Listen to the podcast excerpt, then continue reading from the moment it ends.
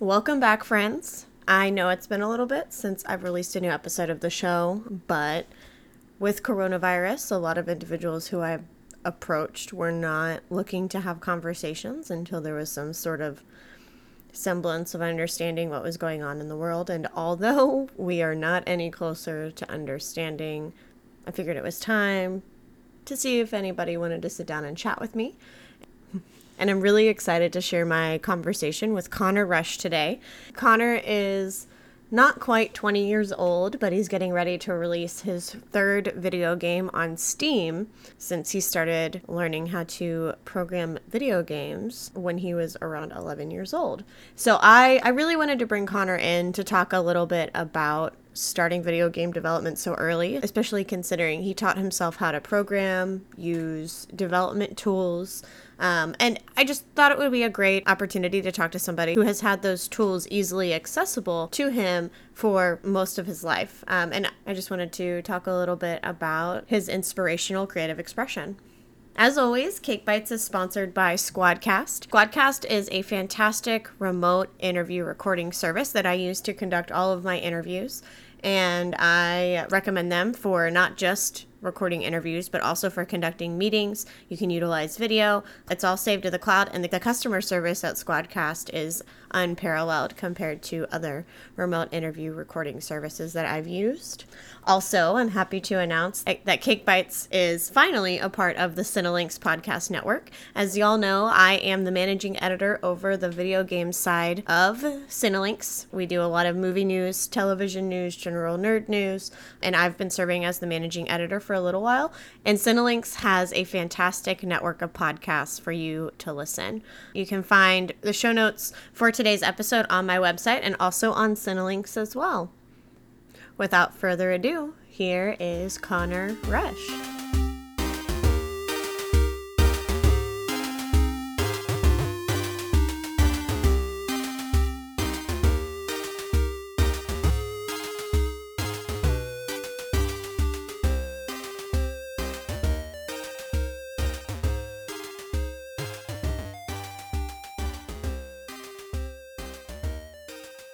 And so, Connor Rush, Connor, you are, how old are you? Uh, I'm nineteen right now. You're nineteen. And how long have you been creating video games for? That, see, a lot of people always ask me how long, and I don't think there's like an exact date I can pinpoint. I think I started getting interested when I was like eight. Uh, and I was like, I messed around with it a bunch. I made a bunch of little prototypes that I never released because I was, you know, ten and eleven. What were you making those prototypes on? Unity, the Unity engine. Uh, programming primarily in JavaScript, which was not the, the best way to do it. But, you know, again, I was ten and eleven and didn't know any better. And did, did anybody in your household, like, where did the, who built the computer that was Unity capable? Uh, it was a laptop that I bought at Sam's Club. uh, I Unity capabilities aren't much. It's mostly getting to run the games that you make well. Uh, I couldn't do that. That was like my main issue at the time. And also I didn't really have anyone to teach me how to do it. Uh, no one in my house was computer savvy. I was kind of left on my own with that one. Because your first game that you put on Steam, how old were you when, when you did that? I think I was thirteen when I was making it, fourteen publishing. What kind of game was the first game that you put on Steam? Well, I labeled it as horror, uh, which it really wasn't. It's uh, it's it's hard to explain it. I, it wasn't really a genre. It's just, you walk around the woods uh, and pick up stuff that a guy on a radio tells you to, and sometimes there's this like black smoke monster that gets you. And it, I'll just be completely transparent and say it wasn't very good. Uh, it was, I made it in like five, six months. Uh, but again, I was thirteen and didn't know how to make games very well. Well, and was Unity free? I, I, I'm willfully, un, I'm not knowledgeable. Oh, that's cool. Uh, yeah, Unity was and is still free, actually. It's super accessible, incredibly accessible. And for learning JavaScript, you said, like, what what what was that like? How old were you when you did that? You said like ten or eleven? Yeah, I started around there uh, learning JavaScript. And I've since moved to C Sharp because it's a much more uh, optimized language. It's way more efficient. Uh, but I started learning through Unity. Uh, I learned by doing. It was a system of like, oh, I want to make my guy jump or something. So I go to the Unity forums, which are super active, a ton of people teaching people how to code. It's awesome. I go to Unity forums. I post a thread of something like, hey, how do I make a guy jump? And someone would like guide me through the steps, uh, how to program the jumping function. I take that code, put it in the game, and then later down the road, if there's something else I wanted to implement, I would go back to that jumping code I made before. And I'd take bits and pieces, I'd figure out why that jumping code worked, and I'd make it into new code, uh, just kind of reverse engineering in a way, and I taught myself that way. I mean, when you're making a game like Into the Unknown, like what was the time requirement for that? Like in time and energy? Like, uh, like, like I said, that was a short project. It was five, right. six months. Um, I had made it for a competition, actually, that I never ended up entering because apparently they took all rights. And I was like, no, nah, I'm not going to do that. Mm. So I decided, you know, I'm just going to self-publish it. And I put it on Steam Greenlight when that was still a thing. Uh, and it somehow got on like three months later.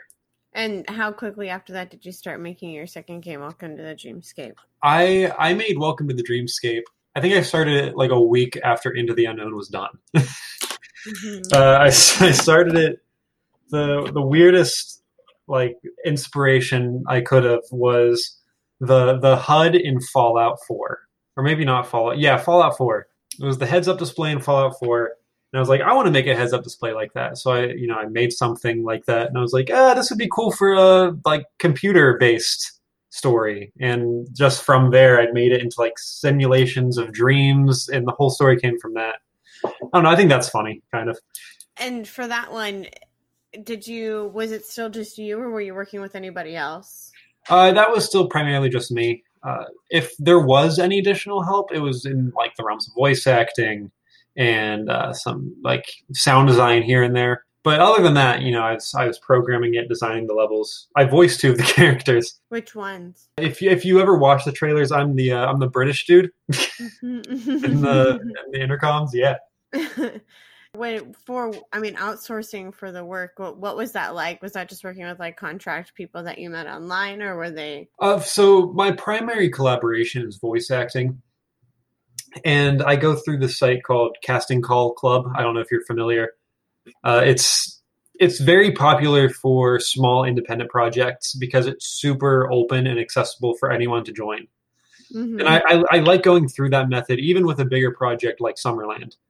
Um, Because I get talent that you wouldn't hear otherwise. If I were to go like contact bigger agencies or whatever, I wouldn't be able to hear these people that don't really voice games that often. And I, I like getting that, because if I get that, then I may have something, some like hidden gems, I guess. And how old were you when um when Into the Dream or sorry, Welcome to the Dreamscape came out? I I think I was sixteen when it went on Steam, fifteen or sixteen. And then so for Summerland, how old were you when you started development on that? I was eighteen. You're eighteen. I was eighteen when I started, so there was a big gap there. I'm assuming that's just because you were living your life. Yeah, I was living life. I went into other projects. I started working on uh, musical stuff, but hmm. no, like eighteen years later, I like had the idea. I was like, I want to do something about death. ah. Uh, and I Just oh, I'll make another game. That's fine. Yeah. And so, what was what was that like? It's I mean, it, it sounds like it was what this one was much more personal, or at least like in terms of where the inspiration came from. Yeah. If if you play my games from like chronologically when I started making games to now, you you'll see a trend that they tend to get more and more psychological and personal, and more of like these character-driven stories. Uh, Summerland came about because I, I get bad anxiety, like a lot, frequently.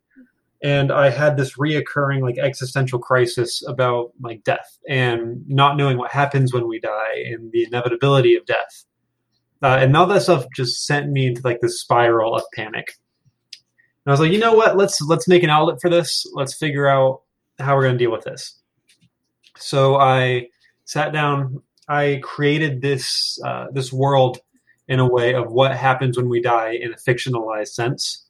So it's kind of this uh, non-denominational afterlife. And I was like, okay, how do I implement this into media? And I decided to make a walking simulator type game, kind of like Firewatch, Virginia, which became Summerland. And it's it's kind of just this therapeutic exercise of compartmentalizing all of those anxieties into a fictional space. And what made you choose making video games over other media, like mediums of that you could use? I think video games are more, are they're more personal. And I thought through a video game, I can make people um, think a lot about what they're doing, because in the end, they're the ones enacting all of the things. Even if they don't have a choice on certain things that happen in the game, they're still going through and enacting them. And with this project, I, I also go into a lot of themes of moral philosophy, not necessarily what's right and wrong, but why are things right and wrong? Uh, and I wanted people to play through that themselves, so that it they put it puts them in the shoes of the people doing these things. It makes them think a bit more about it. And and this is something that I, as a writer, I struggle. I've struggled with personally. So I'm just asking this, like, just I'm just throwing this out there, but. So I've always struggled with worrying that my own personal life experience isn't enough to create with. How do you feel like how how do you feel like your life is your life experiences have like really affected what you've created, because you've been creating and publishing works for I mean all of your like adolescent life. Do you understand what I'm asking? I'm sorry. Yeah, um so like how does my How do I feel that my personal life is enough to justify making art with? Right. And I think it's amazing, but I guess that's something that I first personally felt really held back by. And I find it, I think, so I think it's really amazing that you have, you have the depths of personal experience that you do to create with. Cause I do feel like for me personally, it's a roadblock. So I, I, I find it inspirational. See, I, I don't know. I've never really thought about it. I've never looked at it that way. I, I guess I, I don't view my experiences as quantitative as much as I do just what personally to me feels like it could justify art. Oh. If that makes sense at all. Like I, that those anxieties, I'm like, hey, I'm going to make something about this because I feel like it. It's not necessarily a matter of, is this enough for me to make something? It's just kind of, I, I'm going to do it because I feel like it. No, that, no. That's why I basically made anything I've ever made. It's not a matter of, oh, well, people think this is enough. It's kind of just, I want to do it, so I did it. I love it. No, I love it. And I guess it's like you're you're you're talking about it being existential. Put me like in an existential mindset a little bit. I'm sorry. oh, um, don't worry about it. I'm all about existentialism. And I mean, did you find that like you had a good support system to help you pursue building a studio and a business essentially oh. around this with you, like from not just your parents, but like in school and stuff? Yeah, no, it's been crazy. My, my parents, for one, have been incredibly supportive. My dad helped me come up with a studio name uh, back when I was like ten. Uh, he helped. He's helped me file the L L C information. He's helped me with a bunch of legal stuff. He helped fund uh, tables at events, physical copies of my last game. Mm. So he's been awesome through all of this. My my mom's been here supporting. She doesn't know much about like the, the legal side or development side as much as my dad does, but she's like totally on board with all of it, and she helps however she possibly can, and I really appreciate them for that. Mm. Uh, friends and everything. They they think I seem to think it's really cool, at least, that I'm doing all of this stuff. Um, but yeah, primarily like the parents have been awesome through all of this. And I mean, have any of your school, like you said, like Into the Unknown was like a project potentially for a like contest. Have any of these been like school projects, or have they been like completely extracurricular? Uh, Into the Unknown was actually kind of a school project. Uh, the, the gifted program or reach program, if you have that where you are, mm-hmm. um, I, I was in that, and it was like me and another kid. So it was really small. So the teacher was very liberal about what we were going to do for like a lesson. And I was just like, hey, I'm learning to make video games. And she said, oh, cool. Let's do that. Mm-hmm. Uh, so uh, we, basically our whole year was spent working on Into the Unknown for that competition. Wow. That's really cool. And what are you, you're in college now. Where yeah. are you going to college, and what are you studying? Computer science. No, I hope to pursue this full time. Yeah. That's amazing. And are you like, working in a specific department? Like, is there like like working in video game development, or is it like something that you'll um, like internship with? Kind of no, I'm, I'm thinking game development will be more of an internship type thing. Uh, a general computer science degree kind of opens things up. Like if I if I specialize in game development, I kind of have to get a job in game development. And if I decide not to do that in the future, I think having a general C S degree is good. Plus, where I am at, uh, for for some reason, the computer science degree is in the engineering department. So I, I guess I have that as a backup as well. Mm-hmm. No, absolutely. And well, now that Summerland is on Steam, are you mm-hmm. working on anything else? Absolutely not. I mean, in the realms of games, at least, I'm not working on anything. Mm-mm. No. no. Will you, uh, do you think you'll be working on something in the future? Uh, in terms of, like, video games? Mm-hmm. Um, I, ha- I have some stuff I have, like, on the back burner uh, that I've been working on. There was one I was working on, like, during the Into the Unknown stages that I've been on and off, like, even today. Uh, mm-hmm. I just can't really find the what to do with it. Uh, but maybe I'll revisit it at some point. It, it's kind of a cool project. Can't say too much here, though, in case I actually do pursue it. Well, can you tell people where they can find um, Summerland and any of the games that you've made? Yeah, so all of the games I've made are on Steam right now. Uh, you can download Into the Unknown and Welcome to the Dreamscape for free uh, right now. Summerland comes out December second. And will also be uh, free to play. Very nice. Very nice. And um, is there anything else that you want to talk about that I didn't ask about? Um, I mean, I like I like to talk about Summerland. Yes, absolutely. Yes, absolutely. We talked a little bit about it, but we can yeah. absolutely talk way, way more about it. Yeah. Because um, you talked about how it kind of, it came from a personal place. It did, yeah. Uh, so Summerland is, it's my most narrative focused game yet. Mm. And it, it, can, it comes from a lot of criticism I got from past games. Welcome to the Dreamscape in particular. Uh, I remember one review by the Real Dudes podcast who said, um, you, are you familiar with Real Dudes? Mm-hmm. Yeah. Okay. Uh, I got a review from them. They said that the story and the storytelling was phenomenal. And I took that, and they also said that the gameplay was not as phenomenal. uh, so I just decided to focus fully on story and narrative. So Summerland is a...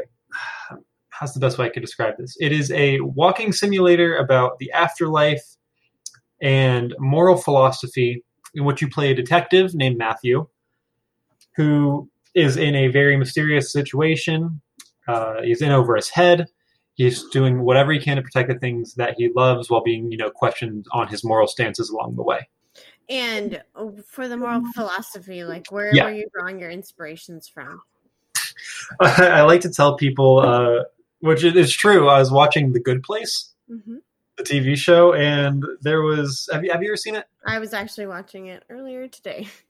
Yeah, so... Uh, Ch- Chidi, the character Chidi, is a moral philosopher, and there's a lot of scenes in the show where uh, he's teaching. I haven't seen it forever. What's the What's the main girl's name? It's uh, like blank.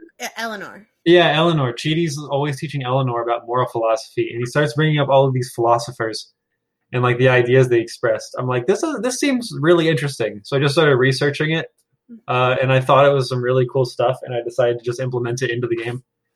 So there are like points in the game that reference like Immanuel Kant and Jeremy Bentham and like utilitarianism, deontological ethics. I, th- I just thought it was really interesting. And and how long or how long is the game? Uh, the playthrough is about an hour and a half, two hours. Okay.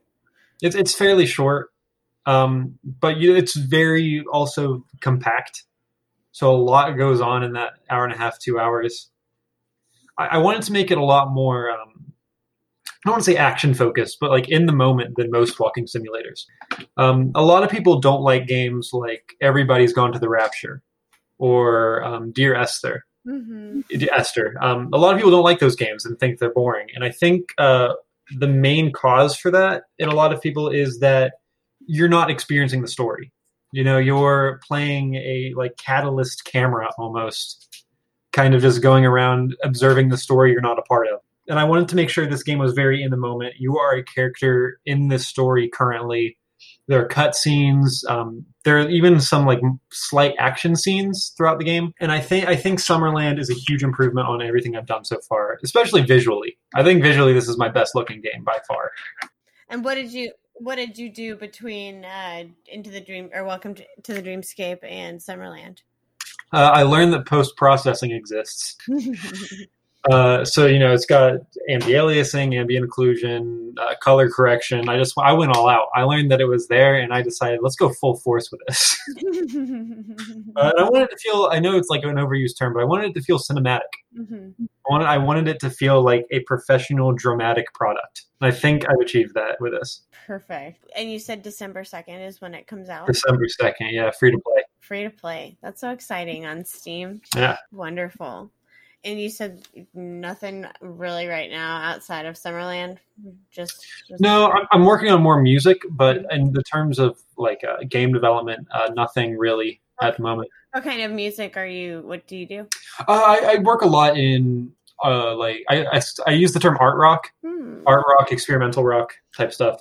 What are you playing? An instrument, or is it like? Yeah, a- yeah, I, I do. Um, I do the guitar, bass, keyboards. Uh, I have a, I have a friend who does a lot of drumming stuff. It, it's fun. I, I do a lot of um, a lot of more. Uh, I'm trying to think of the best way to describe it. Do, do you listen to? I feel like a pretentious college kid, but do you listen to Radiohead at all? I I haven't listened to Radiohead specifically, um, so no, I'm sorry. The reference is not great. No, it's, it's fine. It's fine. Uh, stuff a lot like uh, like Radiohead, the Drones, so, some Beck. Okay. Yeah. That kind of stuff. Okay. Kind of. Very fun. And are yeah. you I mean, are you in a band that people could like go listen to your music? Uh, it's it's a band. It's just me. Uh, it's Auric Echoes, which is a difficult one to spell just by saying it. No, for sure. I mean, I can always include links to it in case people want to try and listen to it. Yeah, are you like um, my my past works are fine. No, that's perfect. I, I think the neck the stuff I'm working on now is going to be a lot better. Just like Summerland, you know. Very nice. And are you doing performances or anything like that, or is it just, or like, are you doing anything with that for school? No, I've, I've wanted to do live performances, but I've never like gotten around to it, just because the stuff I make needs like six people to perform with live instrumentation, so I don't actually know how I do it. Mm-hmm. I see. I see. I'd love to do it. I think it'd be a great time, but that's cool. I'll make sure that I include all of that into. Yeah, if you'd like to. No, I definitely will. I think that's really cool. I've talked to developers that they act, they do magic, they, you know, they kind of, you know, you're not just people who make games. Like you probably have other interests too. No, I consider it like an art form. I think I think game development needs to be considered more of an art form. Mm-hmm. You know, there's like um, you know, like take like Donald Glover. The dude's an actor, a writer, a musician. And those are all considered art forms, but I feel like when it comes to game development, it's not considered as much.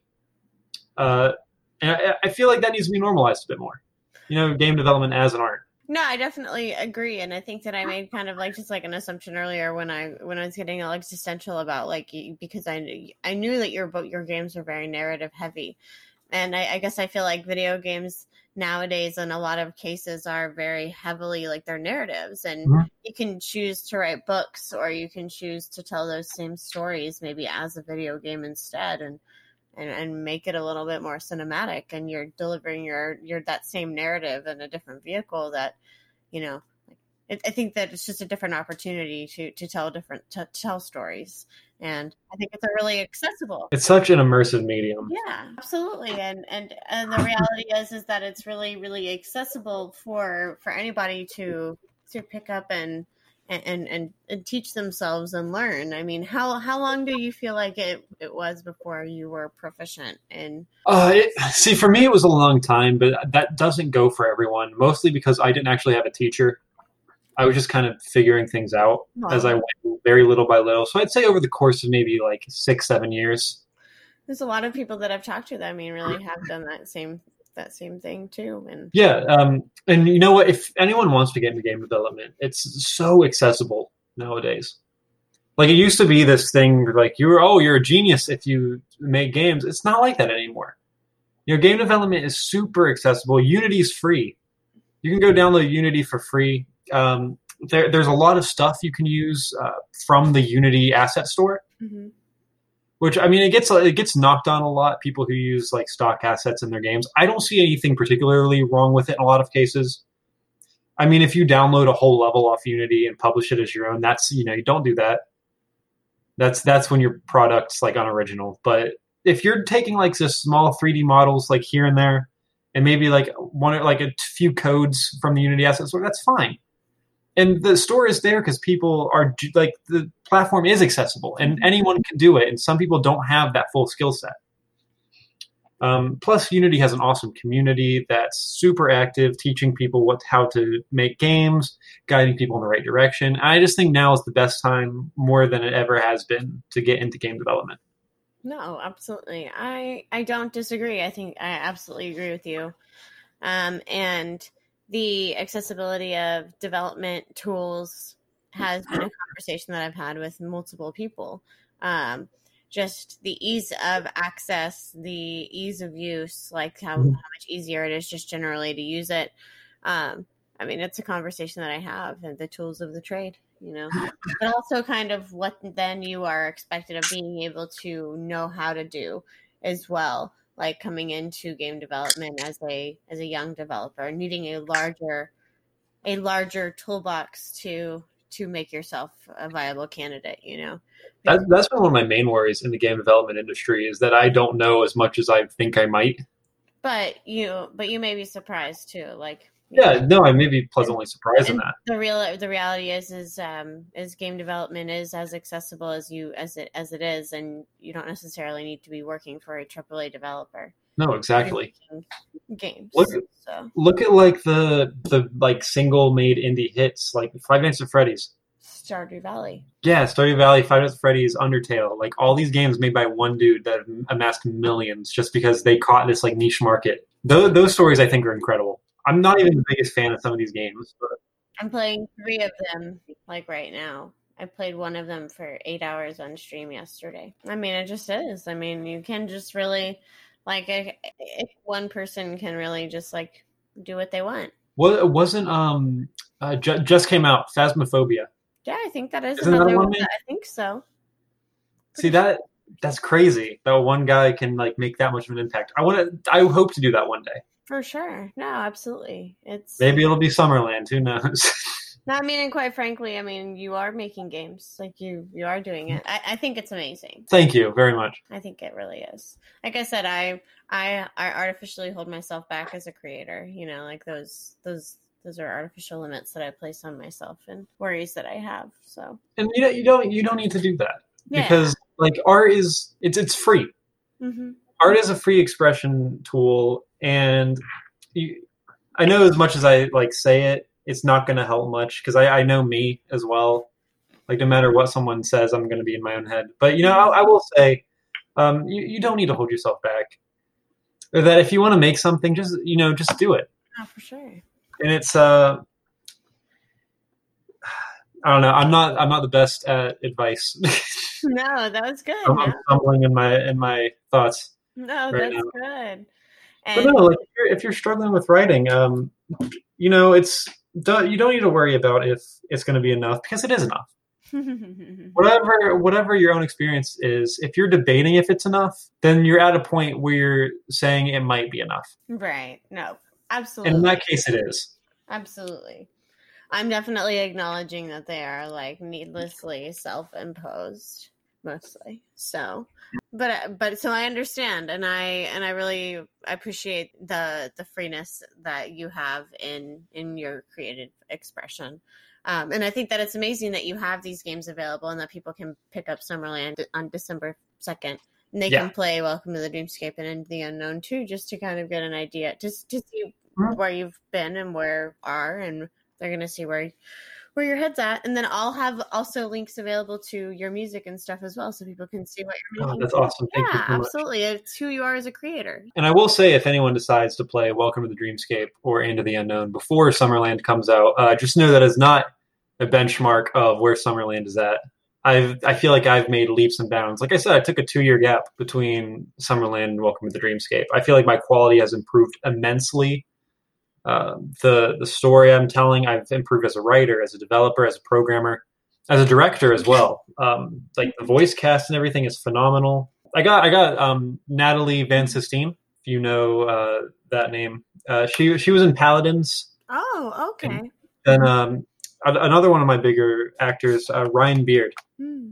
Are you familiar with him at all? Not off the top of my head. Do do you have? This is gonna sound like an odd segue. Do you have the app TikTok?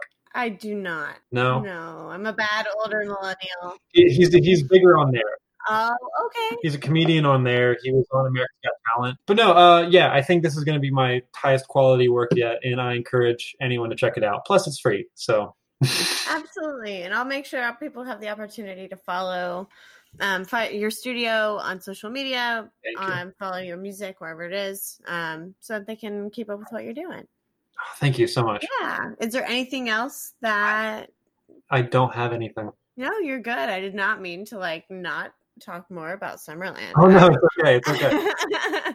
you you had like such a great answer about it prepared earlier, and I was like, I felt like that was a pretty good, yeah. No. Oh no, I've done a I've done a few interviews, and I've written a bunch of elevator pitches, so it's kind of automatic at this point. It was perfect, and so I just wanted to make sure we didn't forget anything else. But um, if that's everything, I will make sure everyone can go and give your music a listen, and we'll see what Summerland's about on December second. Thank you, and I, I really appreciate you having me on today. Absolutely, thank you so much.